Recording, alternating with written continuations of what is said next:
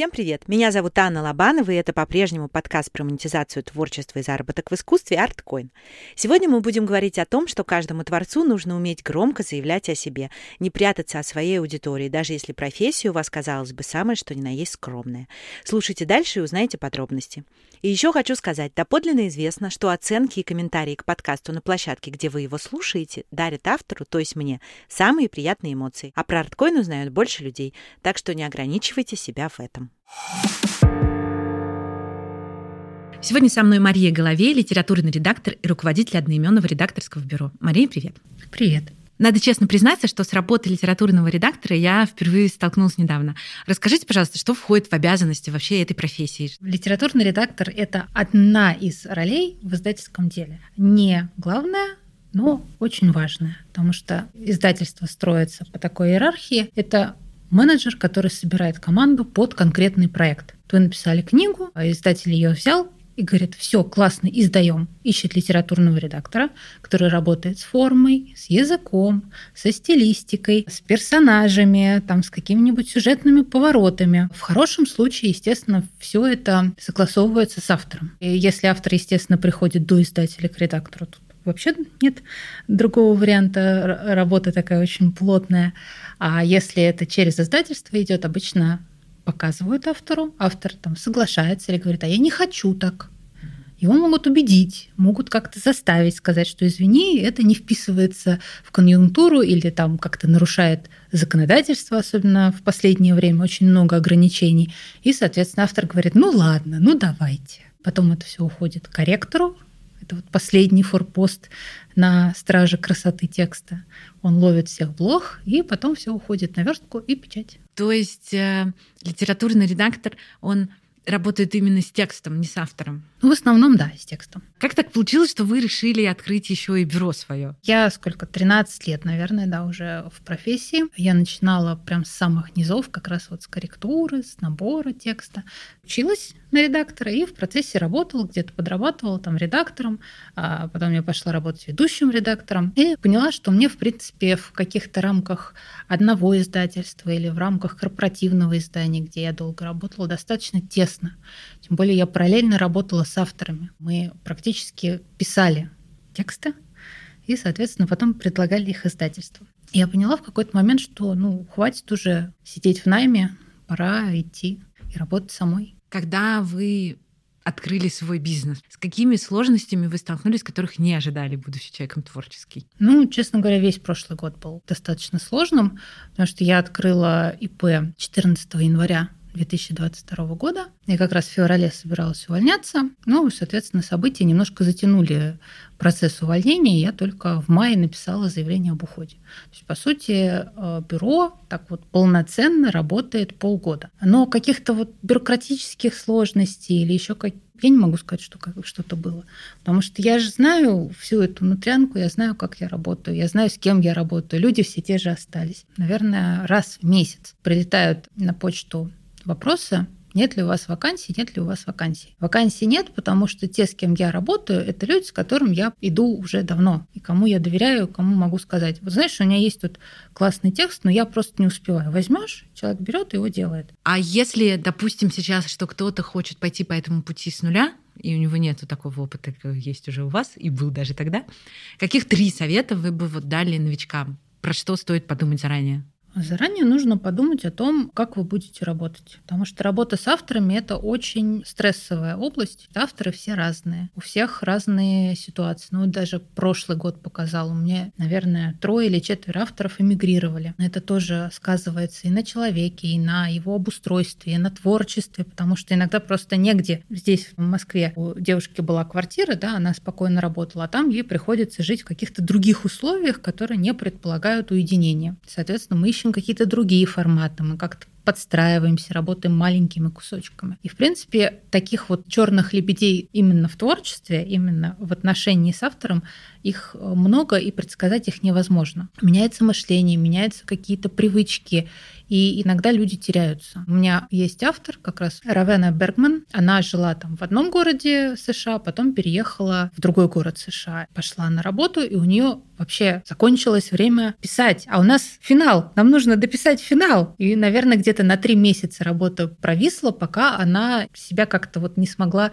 заново перестроить. И, в принципе, этого никто не мог предугадать, потому что у человека вот буквально неделю назад мы писали, а потом мне говорят, я переезжаю, все. Ну, такое тоже бывает. Я сейчас слушала и поняла, что, оказывается, работа редактора очень близка к работе режиссера. Ты, по сути, руководитель проекта какого-то. Ну, тоже, да, да. Где, где все завязано на творчестве, поэтому все непредсказуемо. А если говорить про какие-то юридические аспекты, то в чем бы вы предупредили и посоветовали? Или там, может быть, финансовые, я не знаю. Финансовые – это, естественно, нужно оформлять или ИП, или ООО, работать как самозанятый или просто как физическое лицо, которому будут падать денежки, это э, опасно и чревато. Зачем себе жизнь портить, когда можно спокойно оформить какие-то вот удобные для тебя юридические рамки и в них работать. И второе, нужно э, либо консультироваться с юристами, либо вообще держать штатного юриста по поводу всех изменений в законодательстве, которые сейчас очень-очень сильно влияют на работу. Потому что ограничения есть. Даже я, да, сто лет работаю в этой сфере, могу посмотреть на текст и сказать, да ладно, тут ну, ерунда. Ну, там, допустим, герой повесился. А юрист смотрит и говорит, блин, а вот здесь вот герой говорит, что как здорово, что он повесился. Нам могут сказать, что это пропаганда суицида. Давайте-ка мы это уберем. Ну, соответственно, такие вещи теперь нужно как-то отслеживать. Понятно, что не каждого поймают, не, не каждую книжку прочитают или там какие-то будут санкции, но тем не менее риски есть. А вот если какие-то такие риски, редактор за них несет ответственность или это просто помощь автору? Помощь автору. Если книгу издают, то за нее несет ответственность издатель, как юридическое лицо. Там уже, да, там может быть ответственность. Опять же, пока фу каких-то таких прецедентов громких не было, поэтому я не могу сказать, насколько это все может аукнуться. Почему вы решили назвать свое бюро своим именем? Задаю его потому, что мне кажется, нам всем творческим людям как-то свойственно прятаться, да, и наоборот э, заниматься своим делом, а вот это все остальное пусть оно будет в стороне, пожалуйста. Ну, это на самом деле смешная история. Я много лет читаю ководство Артемия Лебедева, и он всегда говорит, что нет ничего круче, чем назвать компанию своим именем. И, собственно, у него студия уже сколько, 25 лет или 30 лет. Ну, в общем, очень много лет работает, и все знают, что Лебедев — это вот бренд. И я думаю, ну а, а я чем хуже? Ну, у меня маленькая ниша. Я никому не помешаю своим именем, никого не подставлю, поэтому почему бы не, не быть бюро имени меня? Как вы думаете, связано ли желание спрятаться и быть инкогнито максимально с тем, что творческие люди боятся на себя брать какую-то ответственность, может быть, да, за то, что они делают? Мне кажется, нет. Я думаю, что большинство творческих людей даже об этом не думает. Просто им важно работать, чтобы им не мешали. И иногда даже авторы не хотят, чтобы их там вытаскивали на интервью, потому что это отнимет время от писательства, там, от придумывания каких-то сюжетов. Большинство интроверты? Я вот вроде бы не интроверт, но могу сказать, что есть такой момент. Вот этот подкаст, он не супер там известный, да, но я даже не скажу, сколько времени, ну какое-то очень долгое. Где копирайт, надо на хостинге указывать, там стоял копирайт арткоин без моего имени, хотя вроде бы я и представляюсь своим именем, и меня можно погуглить, да, там вроде бы нельзя сказать, что я прям совсем человек инкогнито, но как-то вот мне кажется, что это все таки связано еще, наверное, со страхом, что получится как-то не так, да, может быть, не, не совсем про ответственность, но скорее со страхами каких-то результата, там, ошибки, да, критики, возможно. У нас же очень много у творческих людей страхов. И мне кажется, это одна из причин в том числе. В нашей работе критика, она неизбежна. Редактура — это неточная наука, так же, как и корректура — неточная наука. И в любом случае кто-нибудь вылезет и скажет, а почему это у вас вот здесь вот запятая стоит? А ее здесь не должно быть. Почему вы здесь не поправили, оставили авторскую мысль, которая улетела и не закончилась? Ну, я научилась научилась с этим справляться, по крайней мере. Как? Это важное умение. Я себе все время говорю, что я не хирург, от меня не зависит жизнь человека. А текст можно перепечатать, можно сделать второе, дополненное и исправленное издание. Очень помогающая мысль того, что мир не рухнет, если вдруг ты ошибешься. Часто кажется, что это прям какая-то крайняя точка. Принять то, что нет, это очень важно. Согласна. Вопрос еще такой. Чем ваша публичность помогает вам в вашей профессии, в вашей работе? Какие в этом есть плюсы? Плюсы — это как раз ответственность, желание всегда сделать хорошо. Даже если где-то там я устала, я лучше скажу, что давайте мы чуть-чуть передвинем сроки. И мне, в принципе, пока еще никто никогда не отказывал и говорили, да, давай. Ну или там, если мне книга не нравится, я могу отказаться и сказать об этом честно. Я говорю, ребят, давайте мы возьмем другого редактора, потому что я, ну, я могу испортить. Все спокойно относятся, и я это очень ценю. Может быть, как раз вот то, что меня знают, это как-то и коллегам проще. Они даже знают, что вот эту книгу я возьму, а вот эту я не возьму. А если говорить про какие-то отрицательные вещи внутри вот вашей индустрии, связанные с анонимностью, они вообще встречаются? Ну, то есть, если это no-name э, редактор, могут быть какие-то проблемы в связи с этим? Да, проблем не будет, но просто достаточно сложно ориентироваться. Хороший редактор или там, ну, начинающий редактор, к которому стоит относиться чуть более по-доброму, чем к опытному человеку, да, или, ну, в принципе, я против анонимности. Мы же все-таки не в средневековье, когда у нас авторского права не было, и, в принципе, издавали без имени, без подписи, и все было хорошо. Переписывали и издавали. Сейчас все-таки достаточно открытый мир, и почему бы о себе не говорить, что вот я классный редактор, приходите ко мне, давайте мы поработаем и сделаем классную книгу.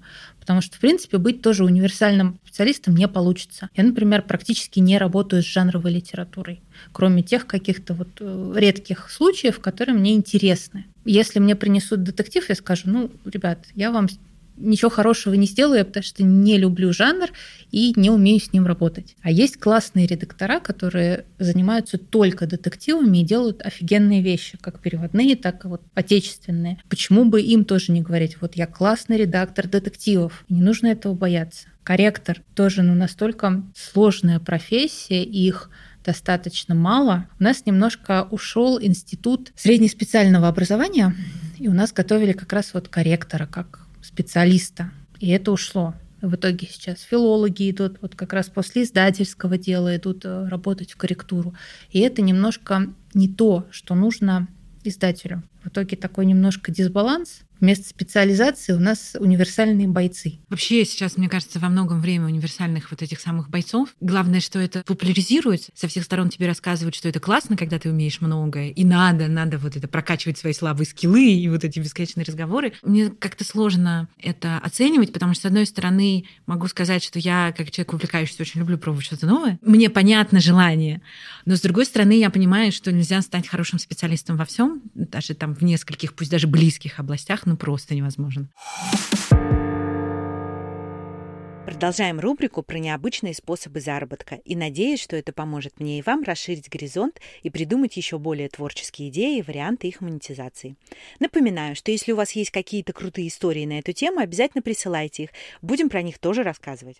Сегодня буду рассказывать об истории писателя, который выглядит, честно говоря, не очень правдоподобно. Итак, у Джеймса Боуэна была не самая приятная юность, и к 18 годам он стал наркоманом, бездомным и жил на улицах Лондона. Это продолжалось почти 10 лет, пока он не попал в благотворительную программу реабилитации. После этого он начал зарабатывать как уличный музыкант и встретил тоже уличного кота, рыжего, которого звали Боб. Он был болен, и Джеймс выходил его, потратив на лечение почти все деньги, что у него были. А пока Джеймс выхаживал этого кота, он привык к нему. Так, собственно, собственно, и оставил его себе. С этого момента уличный музыкант выступал вместе с котом и стал зарабатывать намного больше. В основном потому, что туристы активно фотографировали и снимали эту парочку. Так они стали достопримечательностью, ради которой туристы специально приходили на Ковент-Гарден. Про них начали рассказывать журналисты, а потом Джеймс описал историю своей реабилитации в книге «Уличный кот по имени Боб» и как он спас мне жизнь. Роман тут же стал бестселлером, а потом появилось еще несколько книг. Все они стали очень популярными, выиграли много премий и признаны одними из самых вдохновляющих книг 2000-х годов. А потом появились фильмы. Джеймс был одним из сценаристов, а Боб, кстати, в них снимался. По поводу авторского права. Могу сказать, что если мы говорим про киноиндустрию, у нас есть проблемы с авторским правом. Судебная практика, которая есть, она, к сожалению, не дает уверенности в том, что что-то изменится в будущем. Потому что даже если есть выигранные суды, то там такой выигрыш, что никто не боится проиграть. Вот в издательском деле в этом есть проблемы, нет? Я думаю, что регулируется все одинаково, четвертой частью ГК РФ, поэтому здесь каких-то новшеств не будет. Я знаю, что есть проблемы с иллюстрациями, с иллюстраторами. С текстами я, честно, не сталкивалась. Хотя я знаю, что бывают разные ситуации, но вот я не сталкивалась, поэтому какой-то кейс рассказать я не могу.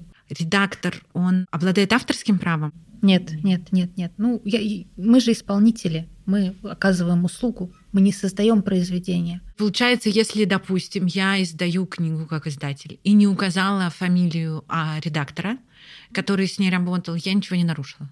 Нет. Кошмар какой. Кроме моральных каких-то институций, вы ничего не нарушаете. Я писала как-то в блоге, что да, это иногда встречается, и это неприятно. Ты вроде как вложил душу в эту книгу, потратил там месяц-два на ее редактуру, на вылизывание, а потом получаешь книгу, а там тебя нет. На вопрос, а почему? Ну, потому. Иногда это просто никак не мотивируется. Когда-то там ну, не успели подписать договор, и задним числом там перевели деньги как-то. В общем, сказали, что раз нет договора, то нельзя и указать. Ну, какие-то вот такие странные случаи, но, опять же, это было все давно.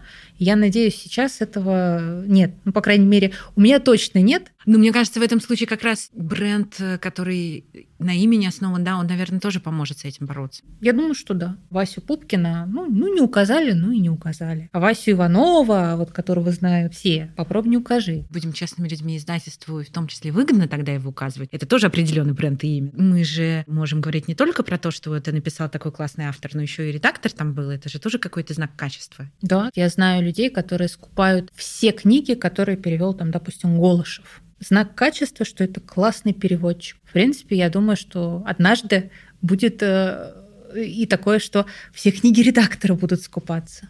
Хочу сказать, что после того, как мы с Марией познакомились на почве ее блога, и мы теперь с ней сотрудничаем, могу сказать, это было бы разумно, если бы люди, которые читают книги, покупали книги каких-то определенных редакторов. Просто до того, как я столкнулась с работой литературного редактора, я не думала, никогда не подозревала, честно говоря, что это такой объем и влияние на готовое произведение может оказать литературный редактор.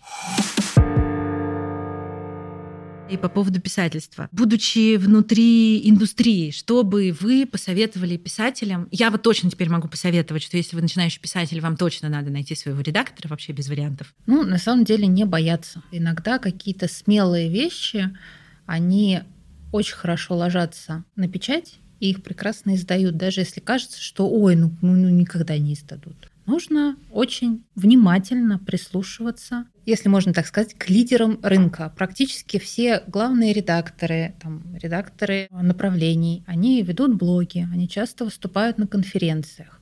У каждой редакции есть свой издательский портфель, в который что-то войдет, что-то не войдет. Но так как издательств много, не надо биться головой в одну альпину или в одну режь. Посмотрите, может быть, ваша книга подойдет Городцу, Маргинем или еще кому-то. Но люди иногда просто вот видят бренд и не хотят видеть вообще ничего другого. В принципе, это можно назвать анализом рынка, маркетингом. Проведите анализ рынка, посмотрите, куда ваше произведение может подойти, и туда подавайтесь. Не надо там веерную рассылку ковровую бомбардировку устраивать всех или биться головой в одно конкретное издательство. Есть ощущение, что этот выбор не очень большой. Названий много, одно издательство, но несколько внутри брендов. Возникает, начинает ощущение, что как будто бы не очень-то большой выбор. Нет, выбор большой вот даже внутри холдинга XMAST. Там куча редакций, куча импринтов, которые специализируются на своей какой-то нише. Вот лайкбук — это классный Янка Далт. Если вы написали Янка Далт, почему бы не предложить лайкбуку? Инспирия — это интеллектуальная литература. Там много переводной, есть и э, наши попробовать туда. Почему нет? Холдинг — это не монолит. Говорит, что это вот нет выбора, опрометчиво все всегда всем кажется, что войти невозможно, что вот если я буду отправлять свое произведение, даже неважно какого объема, да, и качества, будучи no name'ом, на какой-то просто почтовый ящик, который там указан, то это невозможный путь, и ничего из этого не получится. Реально истории про самотек возможны или нет? Да, да, да, да. Я могу сказать, что те, с кем я работаю, Инспирия, Лайкбук, Альпина, они все читают самотек. Абсолютно все просматривают, практически всем стараются ответить. Ну, понятно, что объем, когда огромный, там, если прошли заявленные, допустим, три недели да, на ответ, ну и не ответили, ну, наверное, можно попробовать куда-нибудь еще. Тем не менее, опускать руки тоже не стоит. Нужно очень внимательно изучить рынок, посмотреть, куда подойдет ваш текст и отправить, допустим, в два издательства посидеть, подождать. Часто приходит обратная связь, что у вас хороший текст, но он не подходит в наш портфель, иногда без объяснения, а иногда потому что и потому что. Да? Ну, можно как-то доработать, можно подумать про другие издательства.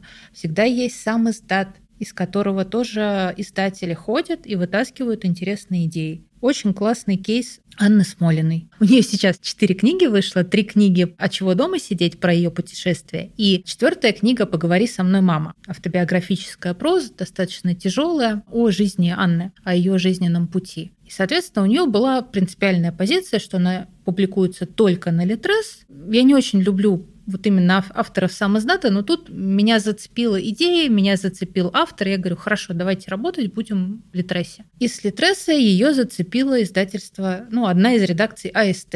И вот они издали ее книгу «Поговори со мной, мама». Там была небольшая редактура после меня, ну, потому что какие-то там моменты они решили сгладить. Была корректура, нарисовали новую обложку, и прекрасно книга продается. Отличный кейс. С Литреса же заметил фонд кино и предложил снять фильм, поехавшая как раз по первой книге Анны Смолиной. И это, кстати, классная история, которая дарит надежду да, нам всем. Да, человек медийный, они зна- знают вся страна, как она путешествовала и прочее, но тем не менее, автор сам издатом Литреса, и почему нет? Это тоже хорошая площадка, там авторы хорошо зарабатывают. В очередной раз сделаем вывод о том, что самое главное, что у вас должен быть хороший текст. Вопрос денег не могу не поднять. Что вы можете сказать по поводу финансовой стороны вопроса, если мы говорим про редактора? Ну, когда есть поток работы, то да, можно заниматься только редактурой и ну, сопутствующими какими-то моментами. Если редактор начинающий хочет работать сам на себя, это будут небольшие деньги. Потому что вот у меня ценники, вы знаете, они достаточно средние по рынку. За обычную редактуру, когда я не сильно вмешиваюсь в текст, это 3000 рублей за один авторский лист. 40 тысяч знаков с пробелами. Ну, то есть, допустим, за книгу в 10 авторских автор заплатит 30 тысяч. Но, тем не менее, мы, мы можем за месяц ее сделать. А может, может работа растянуться там на 2-3 месяца.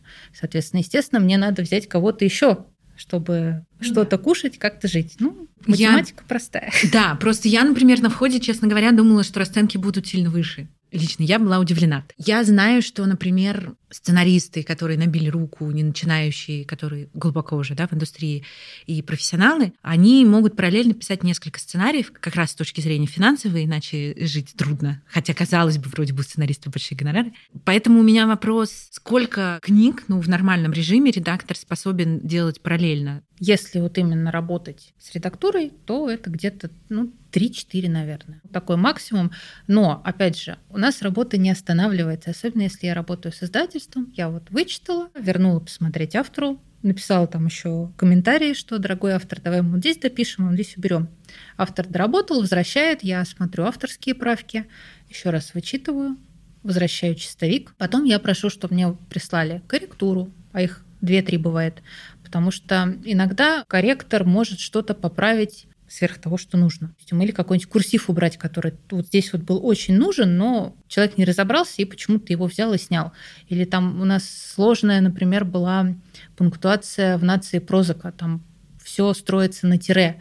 И у меня, у меня была такая паника и страх. Я каждому корректору писала, пожалуйста, пожалуйста, оставьте наши тире, не трогайте. Мы их сохраняем из оригинала, и мы хотим их перенести в русский текст. Пожалуйста, не трогайте, даже если они противоречит русскому языку.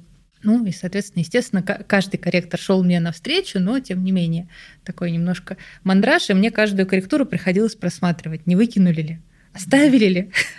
Вы так делаете со своими авторами, даже если они идут потом в какие-то издательства? Или если вы работаете с издательствами? Просто я пытаюсь понять, есть ли разница работы для вас? Если я работаю с автором, и, допустим, он ушел в то издательство, с которым я работаю, ну вот, допустим, в Альпину, uh-huh. то, естественно, я буду также и корректуры вычитывать, и верстку смотреть, и ну, практически во всех этапах участвовать. Если человек ушел, вот, допустим, в АСТ, ну, естественно, я не могу вмешаться в их процессы, но автор может ко мне прийти и спросить, а вот здесь точно нужна эта правка, или мы можем сказать, что мы ее не хотим. Ну, я там посмотрю, говорю, нет, давайте здесь вот эту правку внесем, а вот здесь вот, ну, наверное, можно отказаться. Ну, то есть я никогда не отказываю, если автор приходит с корректурой, ну или там с редактурой издательства и спрашивает меня. Я никого никогда не пошлю. В связи с э, тем, что понятно, что в прошлом году рынок книжный в том числе сильно изменился, как вы думаете, будучи внутри индустрии, для русских авторов сейчас больше возможностей или наоборот меньше? Я уверена, что для талантливого автора возможности есть всегда. А то, что сейчас немножечко просели, покупка прав просела, ну, может быть, это даже в плюс сыграет. Но опять же, это не потому, что открылся шлюз и, пожалуйста, хлынули русские авторы. Это всегда речь о качественном тексте. Потому что у издателя, как правило, нет вот полугода, чтобы вычистить текст, сделать его красивым, когда автор принес вот первый драфт сырой, из которого непонятно как, что слепить. Ну, издатель скажет, ну, погуляйте пока, что-нибудь поработайте. Если доработаете, ну, приходите. Издатель хочет классный продукт, который, да, он потратится на редактуру, но это будет не переделывание текста, а вот именно шлифовка и доведение до абсолютной красоты. Если мы говорим про сам издат, если говорить про категории, авторы, которые пишут, ну просто всем кажется, насколько я понимаю, наверное, это такой тоже шлейф, да, который тянется с прошлого, что вот издать книгу в издательстве это лучше, чем сам издат. Если мы поднимаем вопрос с точки зрения финансов, это сопоставимые вещи или нет? Насколько я знаю, у Литрес и Ридеро немножко повыше отчисления роялти, соответственно, чем у издателя, потому что у них меньше издержки они все-таки не тратятся ни на штат, ни на печать. Это в основном онлайн-платформы. Но, тем не менее, все зависит от популярности автора. Можно издать классную книжку, но как-то не отрекламировать автора, не продвинуть, и она потонет.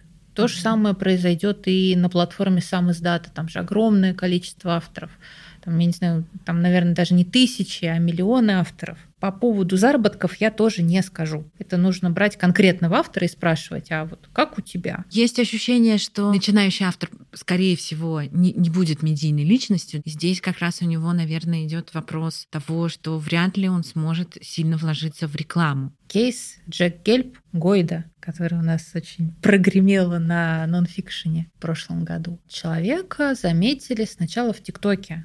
Она снимала там веселые видео, рассказывала про Ивана Грозного, про Причнину, ну и, соответственно, написала такой фанфик на Ивана Грозного, на князь Серебряный. Редактор прочитал, редактору понравилось, и решили, что надо это делать. Как раз книгу принесли мне, мы ее доделывали, очень там большая была доработка. В очень сжатые сроки мы это сделали, по-моему, за два месяца. Книга получилась очень симпатичной, и она, я думаю, что прекрасно заходит молодой аудитории. Я считаю, что это удача, что и нашли автора, на ее медийности выехали, соответственно, вот продается, и сейчас э, должна, по-моему, выйти книга «Проклятие Живодана».